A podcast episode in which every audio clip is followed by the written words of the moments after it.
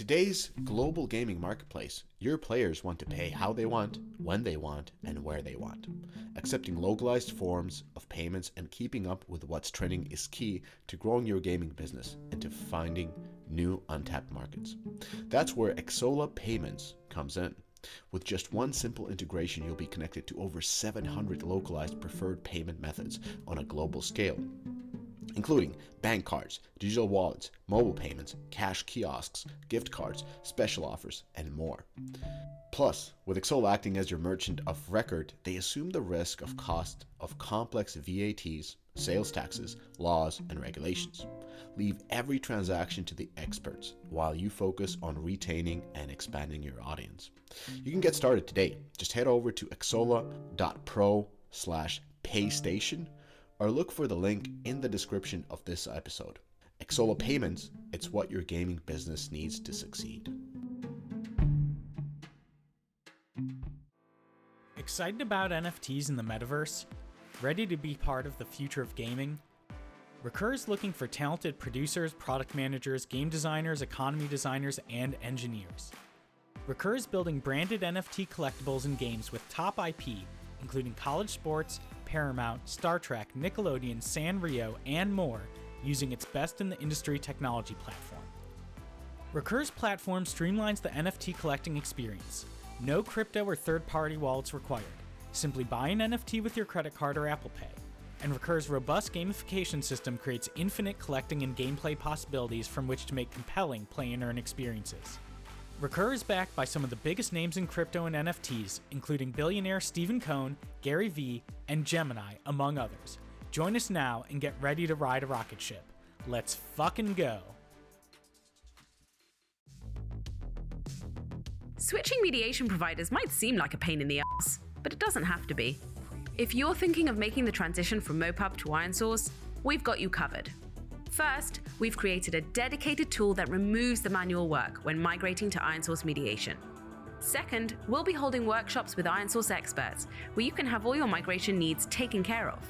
And if you want to do it yourself, we also have technical documentation for migrating to IronSource mediation in our Knowledge Center. To learn more about these initiatives and begin monetizing with IronSource today, head to www.is.com forward slash migrate. That's www.is.com forward slash migrate.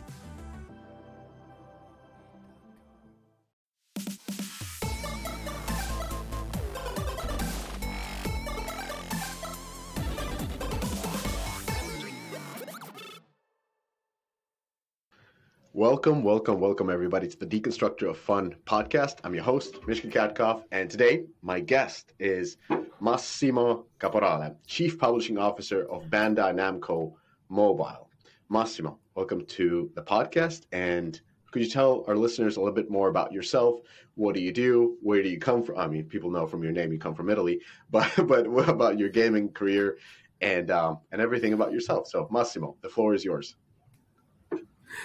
Hi, Misha. Hi, everyone. Thank you so much for having me here. It's a, it's a pleasure. Um, sure. As you say, you can tell by the name I'm Italian. Uh, I was born and raised in, uh, in, in, Rome. Uh, but actually, my gaming career started in uh, Scotland. That's actually where I did my, my university. I started in uh, you know, software engineering and, and, AI because I really wanted to get into the, the gaming industry. And I figured back then AI could be quite useful for that. Uh, but then I realized I didn't really want to be a developer. So, but I still got into the game, uh, the games industry straight off uni. I started in QA and started in mobile actually. You know, back in the Java Java times. Uh, my first game was uh, uh, FIFA 2005, 18, 18 years ago. I can hardly call it a game nowadays, right? But that was the that was the mobile gaming back then. Uh, and uh, yeah, that's where that's where it started, and uh, and then I moved into production, working on on console as well for for launch title on PS3. Then I moved a bit more on on the publishing and biz dev side of things. Um, mostly on mobile, yeah. Aside from like one year stint on, on, on console, the rest of my 18 years experience has been focused solely on, on mobile. Um, I worked with various companies around Europe, based in, in Italy, UK, Sweden, Germany. I worked for carriers, uh, publishers, uh, you know, the whole the whole spectrum of, of, of mobile as it evolved from uh, yeah carrier-based distribution of Java games to uh, you know to smartphones uh, nowadays. I um, I joined uh, Bandai Namco uh, six and a half years ago uh, in Lyon, where they were setting up the uh, the mobile team in uh, in Europe, uh, alongside, of course, mobile teams that were already existing in the US and the, and the big one in in Tokyo. I joined as a producer because I wanted to be, you know, that phase of my career where I wanted to be closer again to to making games. Um, and this uh, is actually a recurring theme because many of the people we have here now are following that that, that path of really wanting to be more uh, more hands-on after having been more in management positions. Um, yeah, so I joined the team where it was just started, and uh, and uh, and then after a couple of years, I took over the management of the team and started working on the project of creating a more mobile-focused uh, company, uh, and uh, and we realized that we needed a kind of a, a, a better location, let's say, uh, where there was more, more of an ecosystem of mobile gaming companies and where it was uh, easier to attract um, international talent as well. So uh, yeah, so that's why we, we, basically we researched a lot, and that's why we ended up with uh, with picking uh, Barcelona.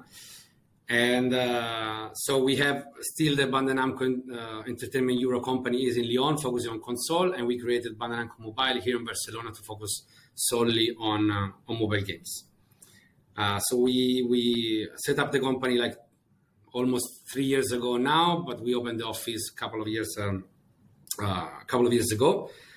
Um, and uh, here we we started building a development team, uh, which is something we didn't have uh, in Lyon, and it's actually the only mobile development team that the group has outside of Japan.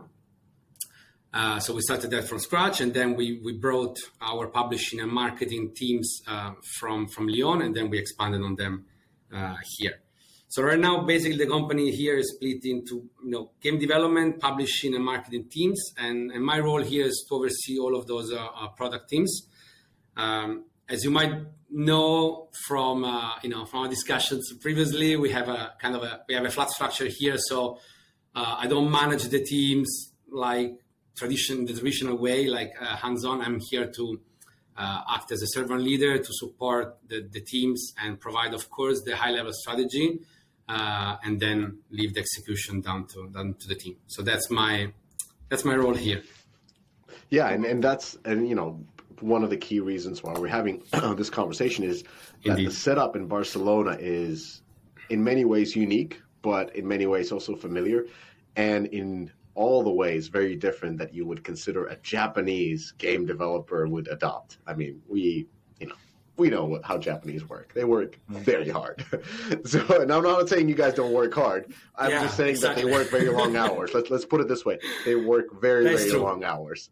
So, so what's really interesting about the Bandai Namco Barcelona uh, is that you guys are trying something very different when it comes to the way you're making the games. Not only from the parent company, but also from most of the mobile studios and most of the game developers around the world. According to my knowledge, I know this is probably old news, but you used to have 17 people. You might probably have more now. Uh, as you said, the team is, is split between publishing uh, and game teams, but also the game teams is split into smaller teams working on different types of prototypes. And your goal is not to ship anything small. Of course, Bandai is one of the largest developers and publishers in the world. So your goal is to ship big games that make impact in, in Bandai's portfolio.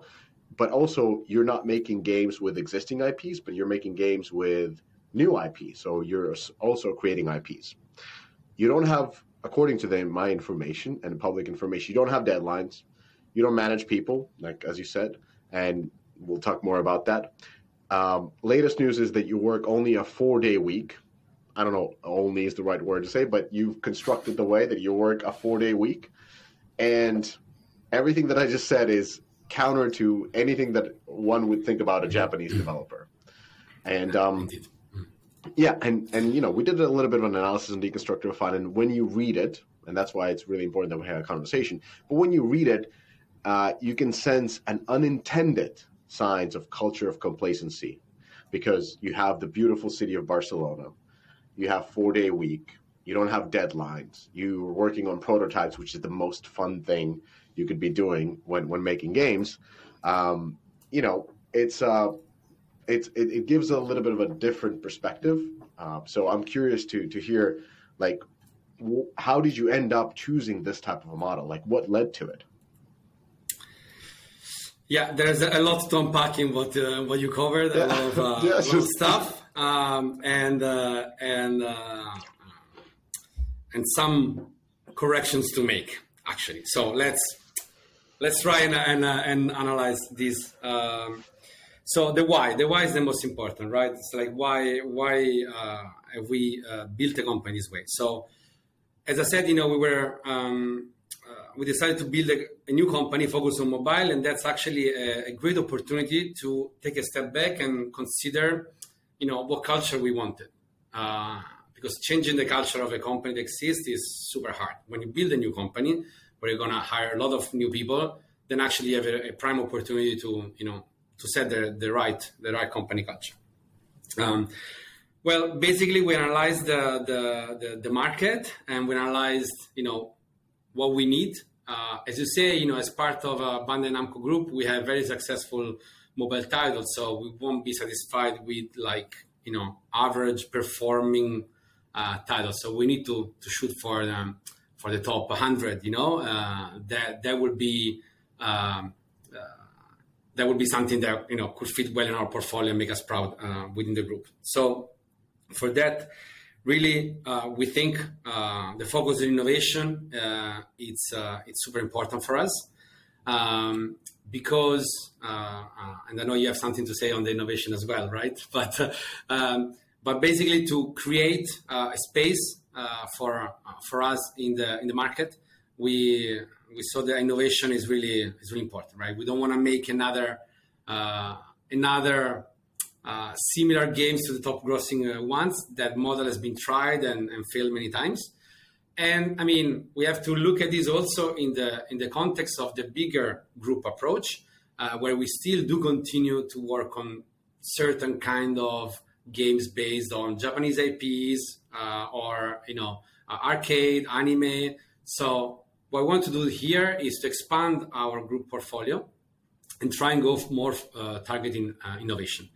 Uh, for that, um, you know, we saw that the companies that basically uh, managed to put out different kind of uh, titles uh, out there, like different genre, quite innovative, uh, with different IPs, they're quite a handful, right? I mean, I know you mentioned in your article references to, to Supercell, but by all means, that's one of our inspirations. Uh, we went to visit the, their, their office to chat with them before before setting up the company to understand how they work, uh, the stuff that works, the stuff that doesn't work, the challenges they have. So we're very aware of of uh, of the limits of this as well and, and how challenging it is. But basically, the focus on innovation uh, is what led us to uh, understand that to to reach that goal, we need to give more uh, more freedom to the teams, right? Um, and the creating new IPs is, is, is twofold also. One is to complement the other, the IPs that we already have coming from Japan. We want more Western uh, uh, focused IPs. Uh, and the other one is actually to foster innovation, right? Because innovating based on existing IPs is very challenging because IPs, especially our IPs, come with many, many constraints. Uh, whereas, you know, giving the, the, team the freedom to work on new IPs uh, allows them really to explore uh, more.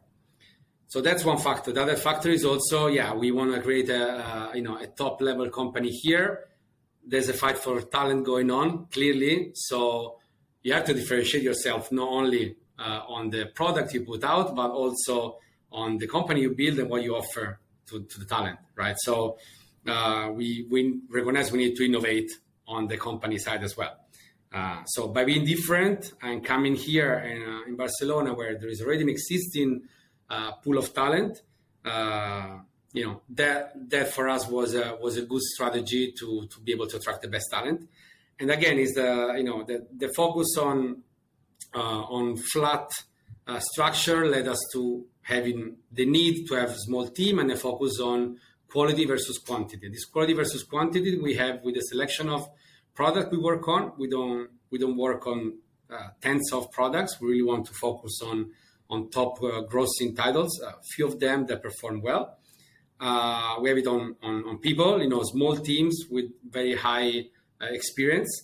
Uh, and yes, on the four day week as well, uh, you know, I want to focus on, you know, maybe less quality time where we can really concentrate all of work together and perform uh, and strike a better balance with uh, you know with, with our life. So we have an extra uh, day uh, off. And we think this can lead to more creativity more more innovation happier healthier uh, teams. And why not? It's also a way to to differentiate ourselves you know and and attract even even better talent um, so that's the why. In terms of the, the, the team that you mentioned, we uh, yeah we, we have 17 people in the game development team. As a whole, as a company, we're 38 now. Uh, we are uh, growing slowly. Again, want focusing on, on quality more than more than speed. Uh, we target for now uh, a maximum size of like 70 people because we want to maintain that kind of flat structure, which we know we've seen companies you know, fail and have big issues when they grow and they go like, ah, oh, 200 people, yeah, flat structure, not manageable, right? You need to put layers and layers and you put people there. They need to manage other people and that kind of messes up the whole, the whole infrastructure um, uh, culture. So we really fight to keep it this, um, to keep this more.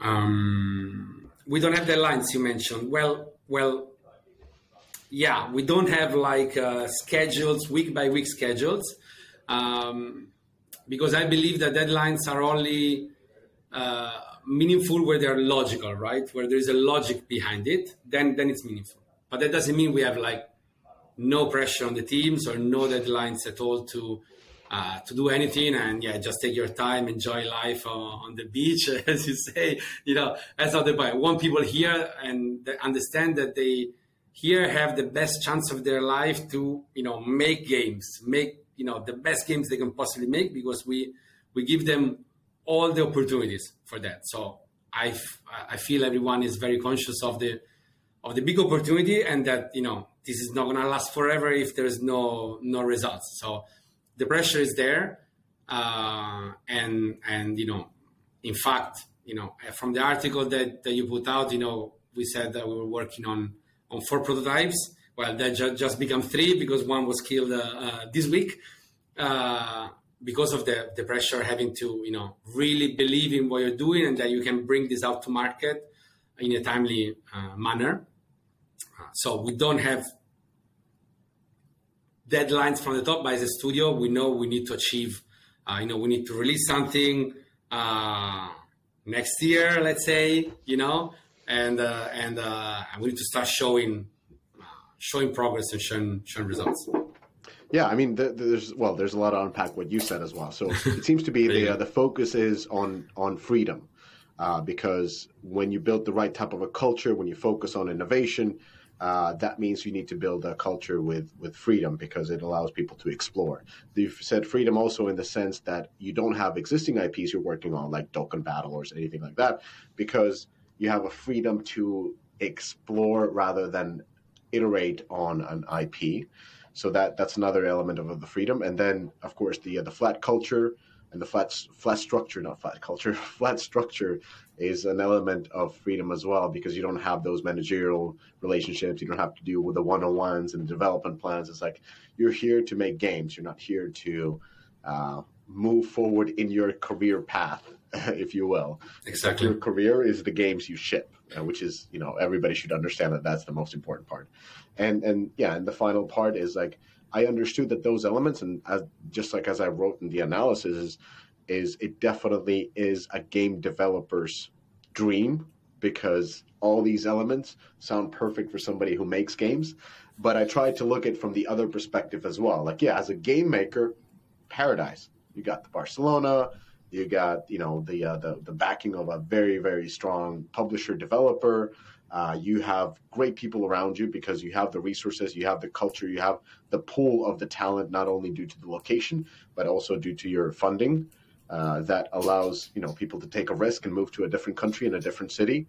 Uh, so you're working with great people around you. But then again, like the four-hour week sounds perfect for me, but from a manager's perspective, from executive perspective, I think you're the person who feels the pressure to deliver uh, and you're kind of withholding to some extent that pressure from the teams so that they can focus on the creativity so they can focus on innovation. And you're kind of you're kind of the, the, the person at the studio who's carrying the, the pressure of actually delivering because we bandai has had previously studios in vancouver as well. We know everything. Like we know we know the background. And it's not only bandai. It's any company. If you can't deliver on what you said you will deliver the lights will be turned off no matter where you are, uh, no matter what the backing is. That's just the reality of life. So I, I understand your perspective as well. So I wanted to kind of like ask first of what are the successes as you switch to this model? Like, have you seen the success case in seeing more innovative uh, approach, uh, seeing better pull of talent? Like, what are what are the uh, the pros of this approach? So the the the pros are definitely that we have seen a lot of uh, interest and a lot of talent coming here, believing in uh, you know in what we want to do, like how we want to do it, uh, and that uh, we managed to attract people with a lot of experience. They really wanted to escape this this trap of being stuck in the managerial role uh, and just want to make games because that's that's what they, they love to do. So uh, put a lot of effort uh, in in hiring the right people, and I'm really happy to see the people that we have we have here. Um, I'm happy also to see that the the uh, you know the culture is absorbed and they leave they leave the culture and they they help evolve it also because clearly as a new company uh, one thing is to have the culture on paper one thing is to live it and and discover day by day what challenges are there because it's not all uh, uh, you know, a, walk in the park. Clearly, you know, the the flat structure has its challenges as well. In how do you make decisions? You know, for example, uh, the, the, big one. Um, but uh, I'm really happy of, of the of the team we've managed to to uh, to build here, and uh, and the fact that they are they're all happy and motivated. You know, they're not uh, frustrated by the by the by the situation. We're really motivated. Um, then that said, we as a company here in Barcelona, we we have we work on several different things, not only creating new uh, innovative games with new IPs. We have a publishing team as well that works on uh, our existing IPs, uh, partnering with external studios, um, and we have we're working on uh, you know uh, on two uh, top 50 Apple Arcade games uh, working on working developing on more games, uh, more games in the pipeline. So that's our way also to differentiate uh, the business. And uh, on the marketing side, they don't only work on uh, on the games published by publishing team. They will work on games uh, made by the game team as well in the future. But right now, they're also working on games coming from Japan. You know, on top grossing games. We're building a an super experienced team here and actually we've seen great results with them working on uh, on those games, and we've seen year-on-year growth on on all the projects that we work on from from Japan. So we are already having an impact on the on the group here, being able to attract these uh, you know these Western talent in prime location with this structure.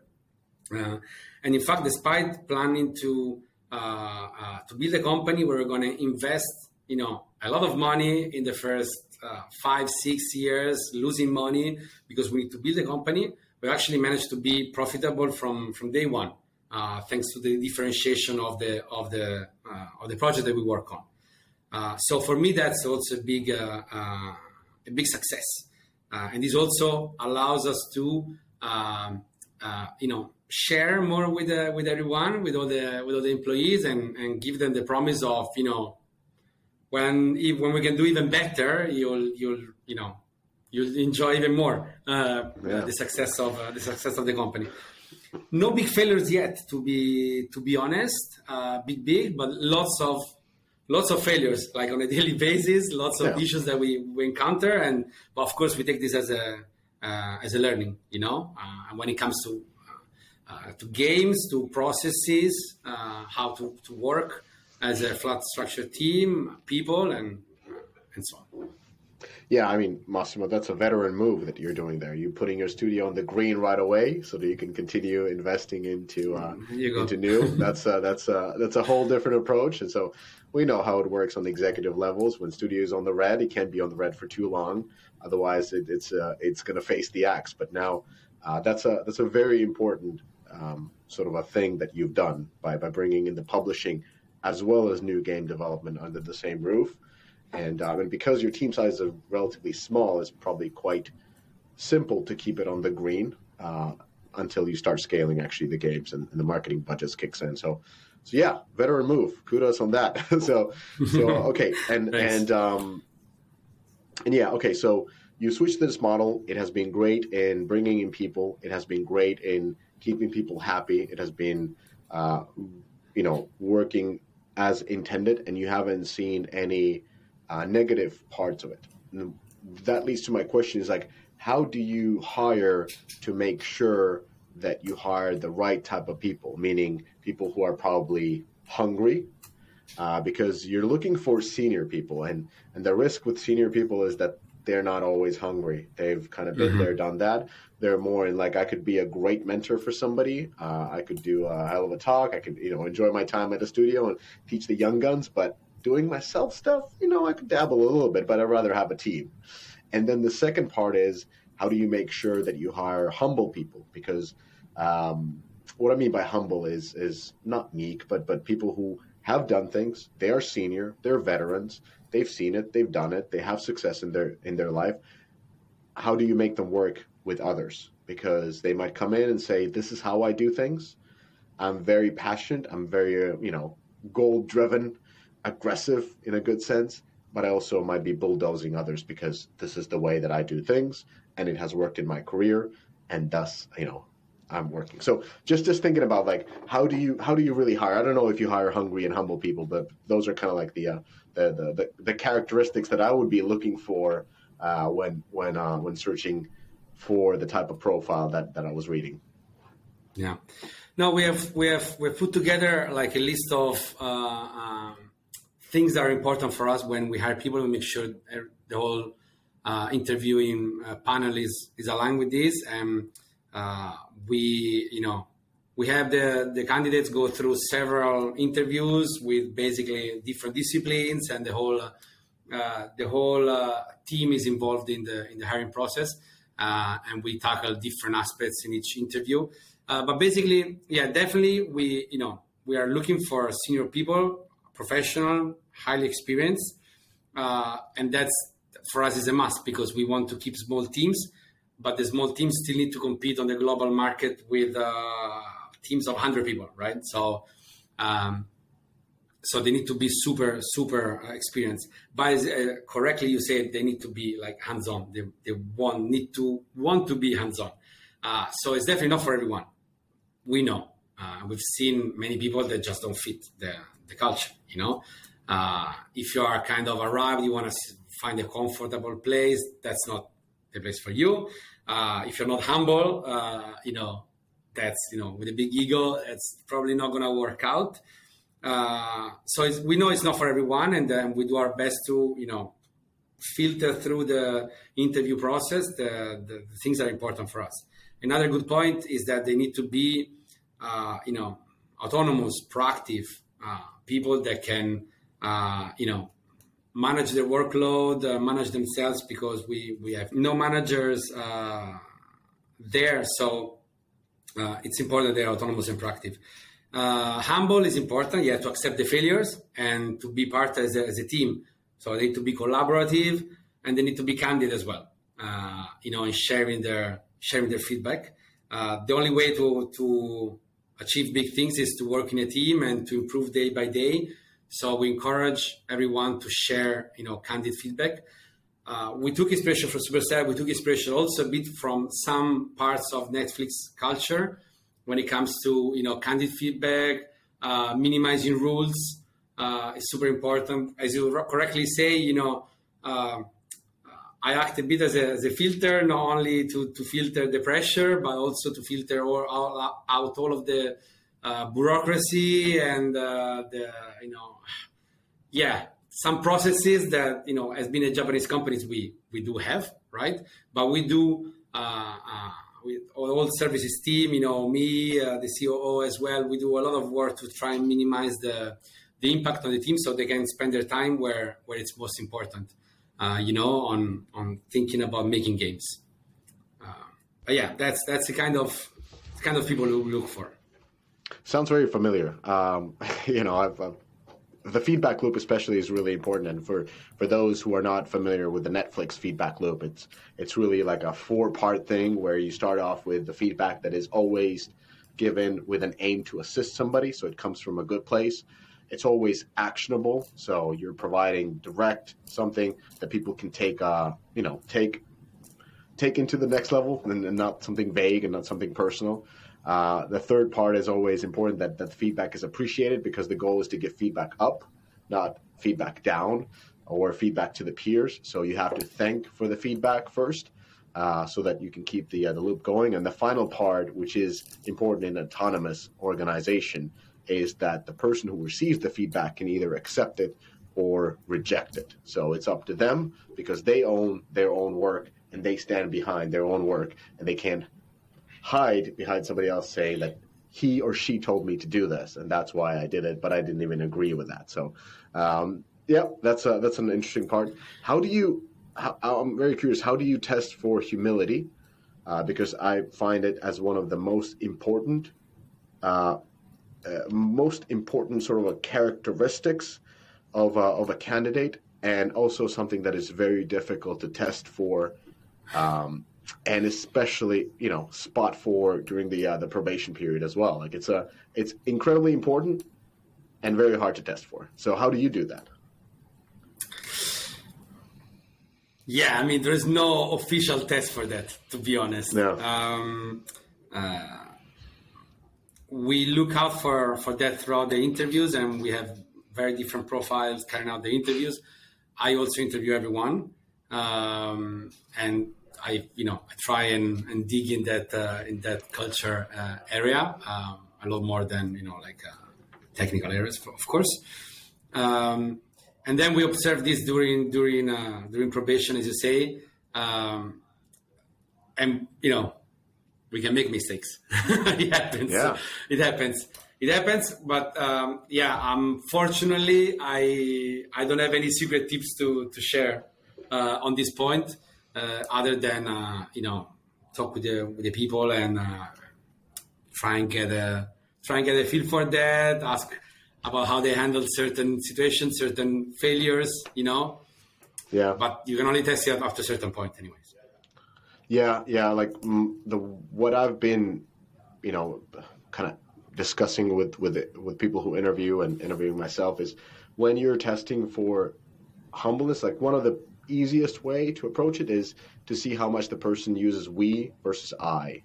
That's a that's a quite typical thing when talking about failures, when talking about successes, when talking about you know you can ask them how have they handled certain failure so you can see whether they kind of went back and uh, redid something or where they just kind of like pushed through it and kind of gritted it out and did the same things again uh, and also uh, for, for those who are interviewing it's it's sometimes useful to ask the candidate in a third person perspective of like hey what would um, how would your you know previous team um, characterize you or how how would they say about you so that they can kind of reflect on themselves? And and you can see people with with humility that that um that are putting elements of development. But also the difficult part about humility is you don't want to hire people who are meek who are too humble because they are the ones who don't give feedback who always consider themselves inferior to the rest of the team and then they will just fail because they don't have the self confidence of, of push through it. So it's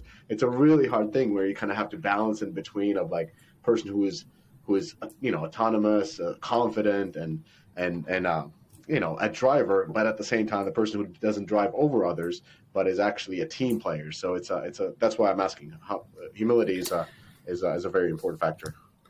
Totally, totally. I mean, I I don't buy that uh, we versus I thing completely because yeah, when when someone answers me always, oh, we did this, we did that, yeah, okay, but what did you do?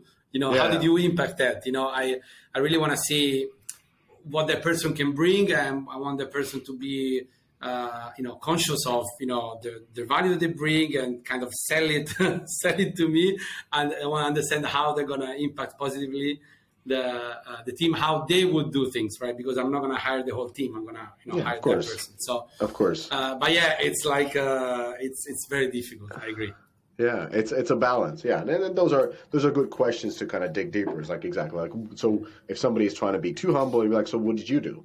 Like, what was your role? What was your direct impact? And then if, and and you're kind of getting them to answer, you know, in a real way. And um, and another part is is probably because you are offering such a great culture, such a great location, probably great pay, and then then overall Barcelona's beautiful location, but it's not as an expensive location as many other European cities. So you have a tax benefit, you have a salary that is comparable to most of the game development cities or game development clusters, and uh, you're living at a, at a slightly lower cost region um, it's a it's a you know a triple threat, if you will. So it's no no wonder that, that he chose chose that location over others. But there are plenty of other companies as well, so you have to actually compete pretty hard against against them. I wanted to ask regarding that the uh, the hungerness. So you have this great location. How do you test then for a person who is actually you know coming in to work and not coming in to uh, to cruise or or to kind of like get to the uh, the uh, the vacation life of Barcelona. Uh, how do you how do you filter those out? Because when I read about your studio, it sounds amazing. I'm going to work four weeks, then I'm going to have some some sangria, some pinchos, uh, and and, uh, and, enjoy enjoy the uh, the life of, uh, of, of Barcelona. So how, how do you test against the the hunger? And you haven't even seen the office yet because we have an office. Oh, I, I saw I saw by, some pictures. By is the it, beach. Okay. Is it by the W Hotel? Uh, no, no, it's uh, we can see the Blue Dell, we can see the yeah. we can see everything. But no, it's uh, those those two towers, uh, the Mapfre Tower by the Olympic Port, so a bit further down oh. the down the coast, other side of Barcelona. Yeah. Yeah, yeah, so nice, it's, it's right by the beach. um, so how do we test for for hungerness? Yeah, that's part of the the motivation uh, the motivation uh, test, which I actually uh, dig a lot uh, into. So I want to understand why they're interested about you know coming to work for us. What is their ambition? What they actually want to do? You know, um, if they come from a management uh, uh, role, you know, why they want to change? How do they how do they manage? You know, what is their management style? Because that tells me a lot of how they're going to relate with the with the team. Um, uh, yeah, but basically, basically is understanding what they really want to do because I, I am clear with them. You know, this is a two way deal. So uh, we we want you to be here and be productive and, and happy, but you need to be happy, right? Doing mm-hmm. what you want to do. You know, so we need to be transparent on what is it that person really wants to do in their in their life. What is their next step? They've been uh, you know, director of these uh, or, or that. You know, now you want to be hands-on. Why? Convince me. You know, like yeah. tell me, and and you can normally uh, tell if people are are driven by by a passion. You know, what's missing in their life, what's pushing them to go from maybe a comfortable, uh, you know, management position where they need to pass stuff, pass messages along, and that's it, and want to go back into the the game you know? Um, yeah these are these basically the, the ambition for me is what uh, what's the driver to understand if they have that hunger of of doing something accomplishing something uh, or not. Yeah that's a that's a that's a good part. Uh, and especially uh, it's, it's very clear to ask for because you have a very clear profile you're looking for people who have extended experience in career and they're kind of taking not a step back but a step to the uh, parallel where they're focusing again on being individual contributors instead of a lead. Um, I don't know if you tried this, but one of the things that, that I like to uh, ask regarding the uh, the hunger is because uh, hunger is, is like work ethic essentially, and work ethic is something that defines you. People rarely become hard workers later on in their in their life. They're either hard workers throughout their life or they're not. Like that's that's how it tends to be. So sometimes it's good to ask like what kind of jobs they had as a teenager, because people who work hard when they were teens tend to work throughout their life. uh, at least uh, that's that's uh, in, in my experience. So I don't know, uh, but um, but yeah. Um, so yeah, do, do you have any, any thoughts on that? Because you're kind of thinking. Um, yeah, I, uh, mixed mixed thoughts. Uh, mm-hmm. Yeah, I mean, everyone has got their, has got their, their, their personality, uh, and that doesn't change. At the same time, um, what you do motivates you uh, to work as well, right? So, yeah, someone that's good at doing something might not necessarily be as hardworking doing something else, right? So of course, that's why for me it's important to understand the motivation that that drives them here. Because if the motivation is not aligned, then I cannot expect you know excellent performance from uh, from these people.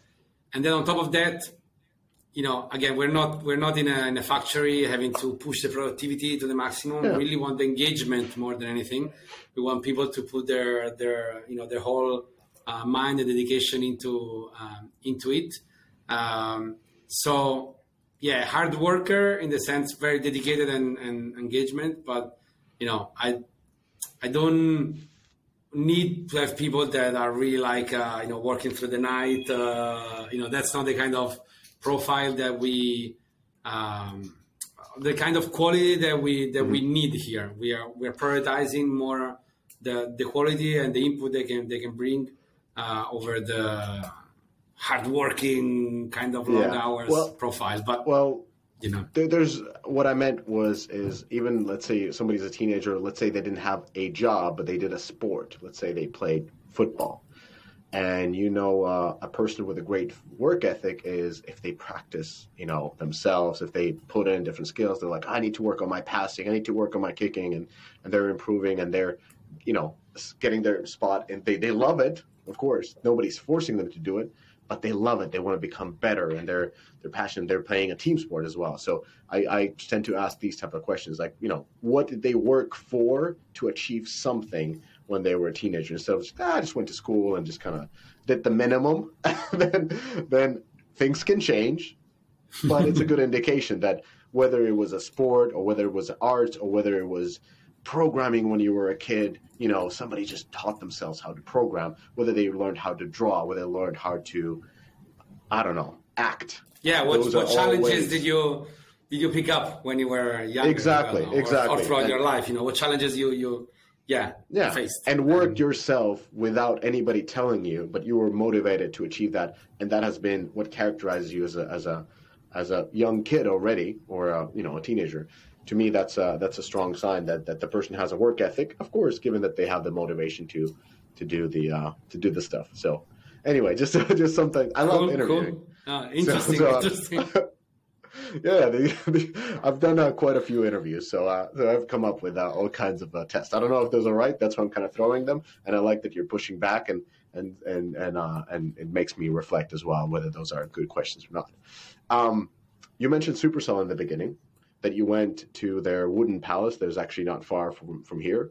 Uh, you sat down with the teams, kind of discussed, and I know that you have some ex Supercell people working at Bandai Namco Mobile. What what uh, what were the sort of key learnings that that you got from them? Because Supercell has evolved quite a bit. Like even if you read through the uh, the CEO's blog posts, there's a lot of self reflection of what went wrong, what went right how do we keep what was right and evolve to to uh, you know to compete in this sort of a new era of mobile? Um, well, visiting them and, and, and discussing with you know people that have worked there. Um, indeed, we when we did this exercise initially um, was like yeah three four years ago. So definitely the the supercell of uh, of uh, back then, um, uh, which, as you rightly say, has evolved uh, because they are facing challenges, and also, uh, yeah, the the team is expanding there, and you know the culture evolves normally. So I mean, I don't wanna I don't wanna speak for for Supercell. You wanna chat with them about their their own uh, challenges, but um, we did learn that it's you know uh, it's not all a walk in the park. It's not all easy. They were very honest in sharing their you know their challenges, uh, whether it comes to hiring or, or, or making decisions or, or, you know making up teams. So it's really really uh, uh, it's really hard uh, to to have this flat structure, right? Especially from a management perspective, uh, because yeah, we have we do have the the pressure, right? So so at some point you need to kind of direct and and, and you can't. It's difficult to just take a step back and just look and hope for it to work out. You know, you can't do that. So, um, but at the same time, we saw that uh, that the results, you know, are there because it's it's the one of the few, if not the only company that has managed to, you know, to achieve success over and over again with different kind of games and, and different IPs. Um, so we're very aware of the challenges they had back then, very aware of the challenges they have now, um, and this is going to definitely inform our our future, the steps we, we take, and we try to uh, to avoid uh, those. Many uh, many of the issues I think are, are coming from the pressure on doing better and better and better and more and more. And when you're you've done so much, you know it's difficult to top uh, to top yourself. And, and surely growing in size is a is a big challenge eh? because you you start to having to making compromise. You know you might have to you know like lower the bar of the people you hire perhaps if you want to have bigger teams you know it's normal. Uh, put more layers in there. Um, so i feel a bit they're facing challenges that other companies have, have, uh, have faced you know in, in, the growing. I think a lot comes from from that uh, it's also true that uh, the kind of live ops level that, the, that is needed and expected nowadays is different. So you do need bigger teams. Um, our approach would be to try really and, and, focus on, you know, developing games that can be developed in a smart way and that can be handled with without huge, uh, huge teams, uh, and still, uh, you know, keep uh, keep the core team, you know, here cohesive and be smart in how we outsource more, maybe some kind of content creation. I mean, there's a lot of uh, a lot of discussions in the in the studio in you know how we're gonna avoid those pitfalls because as you know we have people that have, have lived through that as well. So. Uh, yeah. So have you have you talked to Supercell since uh, the the sort of a kickoff like three years ago? Have you been able to to get some you know some powwow with them? Because yeah, yeah, one yeah. of the things that you could read uh, you know, and if you talk to Supercellians, is like they've almost divided the the jobs, which makes sense. There's live games and there's new games, and these are anybody who's worked in development understands that these are totally two different jobs. They, you know, you might have similar roles, but the content of the, that role is is different no matter where you are. Whether you're an art director on a new game or an art director on a, on a on an existing game, you know, one is production heavy, big scale, uh, outsourcing, and the other one is probably hands-on with great visual development skills. Like the absolutely different types of uh, art directors. Same goes for literally every other discipline, whether we're talking about a technical director or um, or a game designer or or a game director. So that seems what they have done is kind of like divide them so they keep the old ways of making new games and then the uh, the live games are more mature way of operating. Of course, not the 200 people teams, but you know, larger, and the uh, the, I wouldn't say that lower the bar of, a, of equality, but just bring different types of people. Like you, you the, not everybody has to be the badass individual contributor. Now you actually need pieces of the machine. That's that's sadly it. You have to have specialists. So that's the way uh, that's the way I kind of kind of see it. But uh, but yeah, have you have you been discussing with them? Yeah, we we have we have several contacts uh, there. We've been discussing on various uh, on various aspects of the of the challenges that they have. Uh, as I said, we have yeah we have people that have lived through it, that you know uh, can help us understand the, the challenges and prepare for those. For, for those.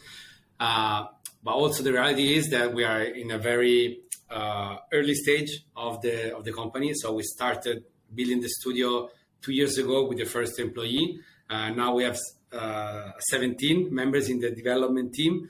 Um, so we are uh, we are facing the yeah the, the challenges of a, of a, of a startup basically trying to um, you know define uh, the way we uh, we work and discovering every step of the way. The moment we we know we we go like okay, let's take the next step with uh, with this game idea. You know, suddenly more more challenges uh, uh, appear. So we're very aware of the challenges further down the line.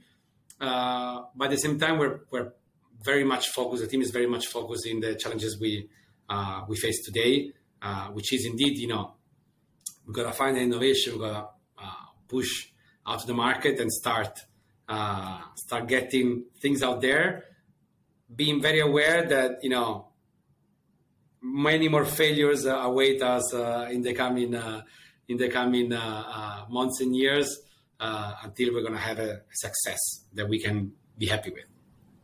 Yeah, um, that's that's that's a profound way.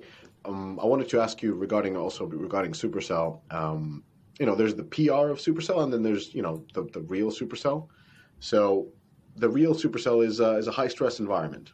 Uh, it's a it's a it's a incredibly well functioning beast of an organization that is able to complete you know profound games with small teams and that is not due to you know lack of work ethic and special and you know and and um and you know talent so how do you approach this this sort of a um, you know balance between pressure and um, what's the opposite of a pressure? I don't know. Um, I don't know what's the.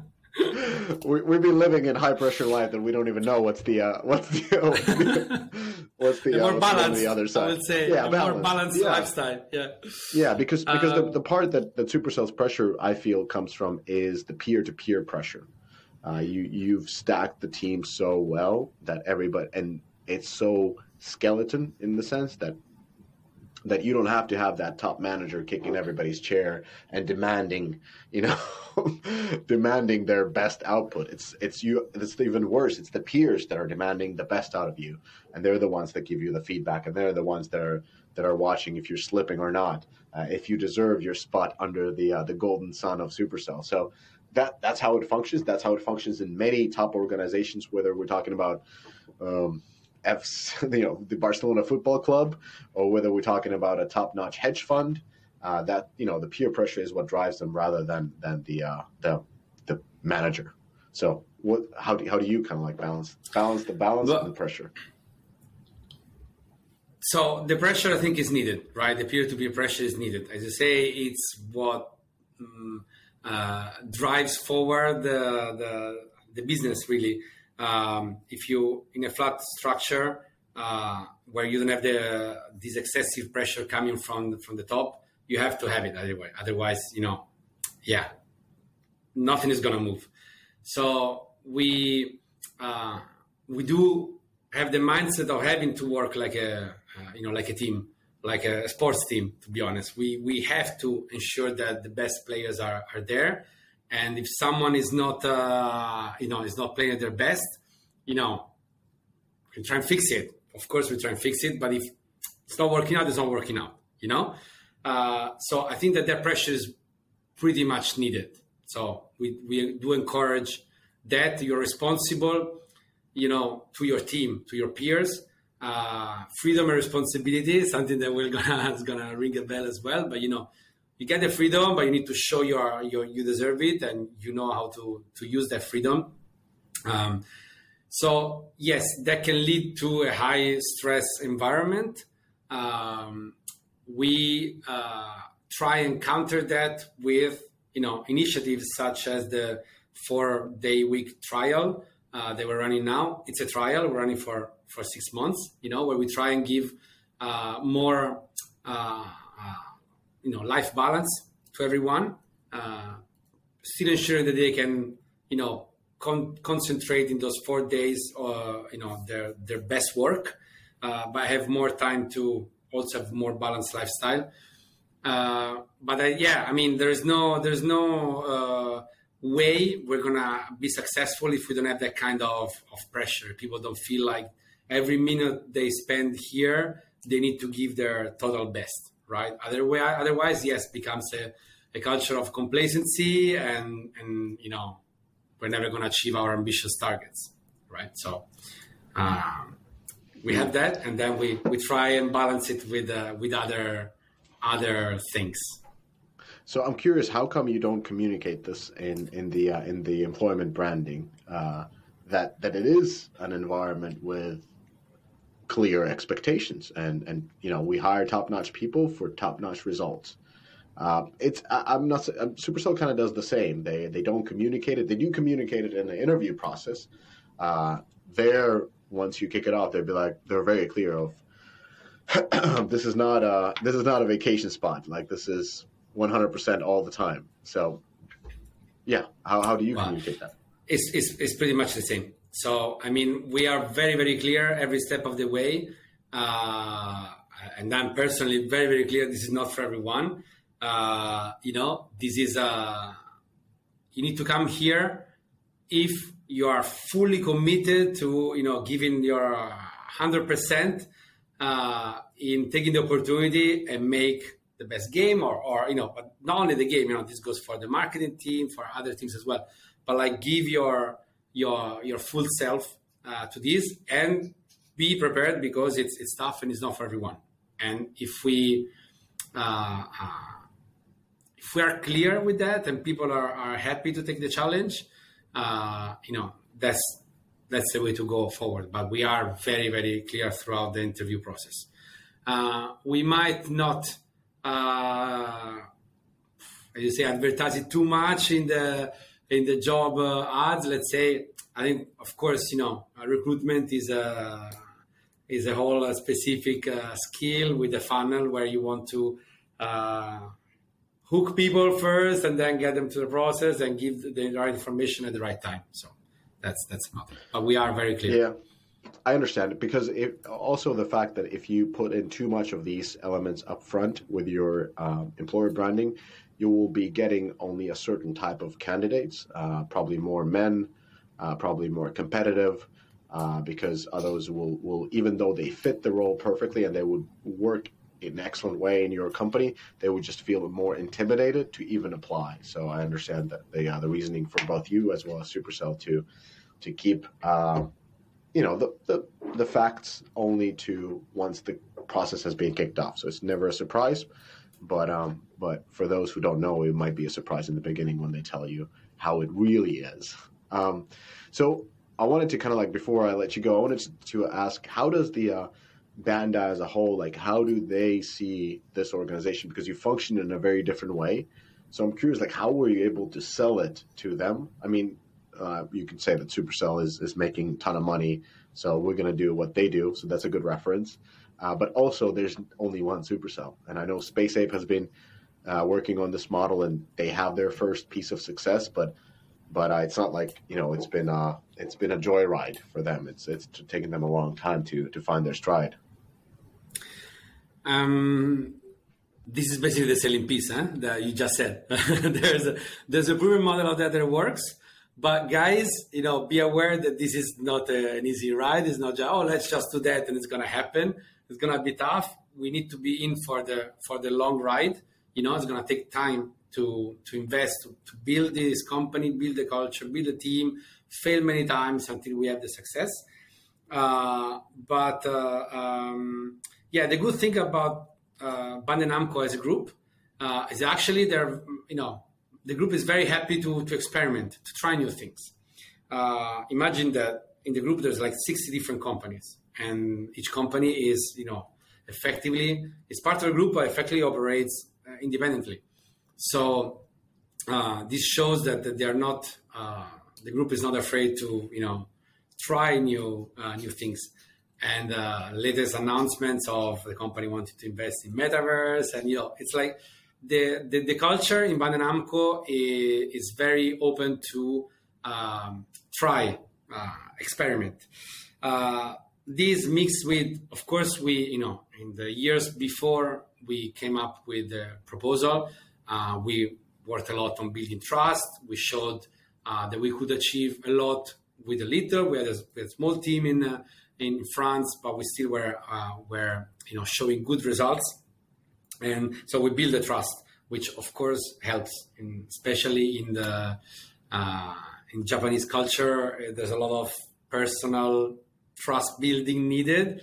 Uh, so um, yeah, that's that's basically how we we uh, I say we, but really is is our COO uh, is the one that's done all the job um, to you know to convince and and, and uh, the the group as a whole. Um, and they have full trust, and they ra- raise uh, you know reiterate their their trust in what we're doing uh, in a, on every occasion. So so this has been great. Uh, other other studios, as I said, we we we are the only mobile uh, development studio outside of Japan, and Japan, as I said, is very different culturally. So this would be quite difficult to do in Japan. So we don't have like direct uh, uh, uh sister companies that uh, that compare to us. Um, but oh, many of the other development teams and companies in the group. They share with us they're very interested in following you know how it's going for us you know what learnings we can we can share with them um, both for the uh, company culture as a whole but also with individual initiatives like the uh, for the week that we trial that we're running. You know everyone reached out say okay share with us please you know how it's going you know what, what you found out the learnings. Uh, so we can see if it could work for us or, or not all right. Well, then, final one. What's your advice for for studios that are looking to test this type of a model? Uh, how, where should they start? What do should they watch out for? Um, how how they should how they should try it, or should they not even try it? If if let's say you have a studio that is functioning in a certain way, is it even possible to pivot because you have certain type of people already? Like it would require an, a massive restructuring and do you even have the talent to, to attempt this type of an organization? Uh, what's what's your take on that? Well, I think every company is different, right? And, and depends on the people that they, they have, the size. But uh, I think it's very very challenging to change a company culture once once you have the company established. You know, so uh, that's why we did it when we were creating a new company. Uh, then again, if it's like a, a, small enough company where people can be you know can get on, on board with the idea they're quite aligned already maybe it's possible but this is uh, only only they will know. Uh, for sure uh, i think that um, from my perspective it's something that something that need to take into consideration is that it's hard. It's super hard. It's a lot harder than uh, uh, than it sounds to be honest right? Because um, making this flat structure work it's hard. But and it takes time. It takes time right? Because you need to have you know it's not your normal way of working. And everyone if you start from scratch everyone that's gonna try and do it will not have done it before. So there's a lot of learnings that, that you need to do as a team. And that takes time. It takes time. There's no shortcut for that. You can talk to as many people and companies that have done it but you know um, still gonna take time. So you need to for a try you need to be ready to for the long haul you know?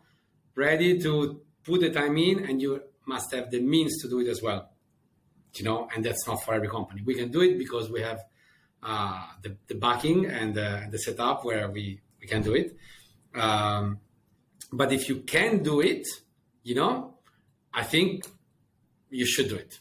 Because what i found so far in these uh, in these past two years uh, is that's fantastic to you know you, you get to work with uh, super talented people there are they're they're happy to to be here uh, and put their very best to to build something that uh, that they're passionate about, uh, and that's really rewarding. You know, it's rewarding for for them. It's rewarding for for me as well. Um, so, uh, and I'm convinced um, now more than ever that this is the the the better and healthier way to work. Uh, you know, hopefully, I mean, soon we'll be able to show with results that, that I'm right.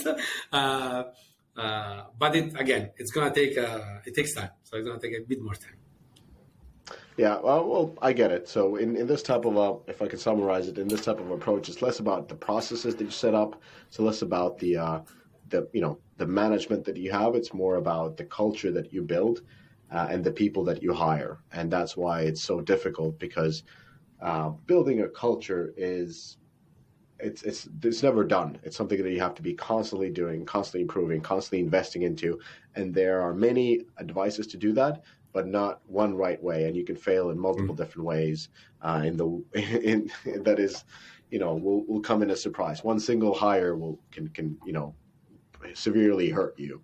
So there's a or one single person who stayed for too long. One one single not firing somebody can hurt you significantly. So so there's a there's a lot of uh, everything. Everything is everything, and that's why it's so hard because you don't even know exactly. what exactly. And it's evolving. I mean, the, totally, you're right. The, the, the culture is the, the core, and building it. And every every company has to build their own culture, right? You mm-hmm. can take inspiration, yes. but at the end, you're you're going to develop your own culture, which is a job which is never done. Uh, and uh, hiring is very important because the, the people make the culture, right? As well, as you say. So yeah. it's a constant work of uh, working on the culture, trying to uh, to keep it on the right uh, on the right uh, track, making the right hires. Processes. We started, as I said, you know, we try and put the least amount of processes, but of course, processes are needed at some point, and they will surface. You know, you will surface the challenges, and you need to kind of start building uh, the some processes that can help you, uh, you know, move along and move uh, faster. But it's everything you need to start building from scratch, basically. So yeah, yeah. Work. So and, and exactly so it's all com- encompassing and that is that was the, that's what makes it so difficult you can't just change a process when something is not working and be like okay now let's try this now it's better so get it um all right uh massimo what kind of people are you looking for for Bandai Namco Mobile? For for those who are listening, they got through this. They're fired up. They're they hungry, should. They should know already. they're hungry. They they're humble. Already. they want to do it. but uh, but what kind of a, what kind of a skill set? So they know already what kind of a what what is the character of a person that would fit in your organization. But what is the skill set that that you're looking for? Well, we are, um, you know, we are hiring uh, different profiles uh, in the game team. We're looking for uh, some profiles in the marketing team as well. So uh, I would say um, check out our our uh, website or, or, LinkedIn profile to be up to date with uh, you know the profiles that we that we need because we are our approach is to slowly build up the team. Uh, so we're not going to push out like uh, 50 job uh, specs at one time. Um, you know, we're going to go slowly and surely looking at the, the profiles that we that we need.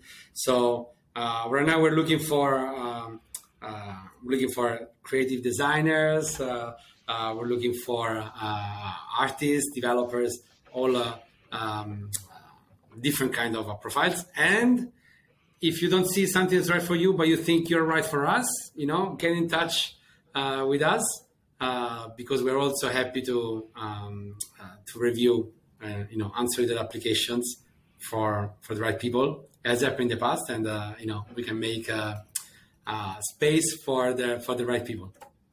All right. Well, there's a link in description of this podcast, so just click on that and you'll see all the uh, current open positions whenever you're listening to this. And um, and if you fit the profile of the type of people they're looking for, definitely something you should apply. Barcelona is an amazing city. Bandai Namco is a fantastic company, and it seems like you have a an excellent setup for game makers to realize their dreams and make the type of games that they can be very proud of. So on that note, totally. Massimo, thank you for, for joining the, the podcast and kind of explaining through uh, the uh, the analysis and, and correcting or just you know adding more context to the analysis that was made on Deconstructor of Fun. I always appreciate when, when, when people come in and, and kind of dive deeper uh, into and, and give their own perspective that is the correct perspective because we only operate on, on what has been said and analyze the words and, and what we see and what we hear. So so thank you, Massimo, for that. Thank you so much, Misha, for, for um, uh, having me. It's been an absolute pleasure. All right. Thanks everybody for listening, and catch the next episode. And remember to uh, apply to Bandai if you're looking for next challenges.